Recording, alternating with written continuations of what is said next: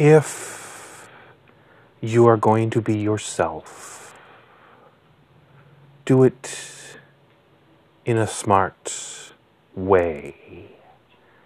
Be smart about your individuality. If you find yourself with a certain group and you are comfortable you are comfortable with them. You can always conform to that group. The norms the expressions the way everyone lives their lives within that group. If you find yourself wanting to deviate from the norm of whatever life you're living, you don't have to be defiant about it.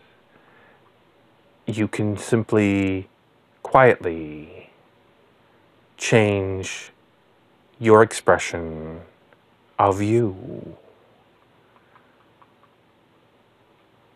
I can be as confrontational as I want, and I can be an asshole all that I want.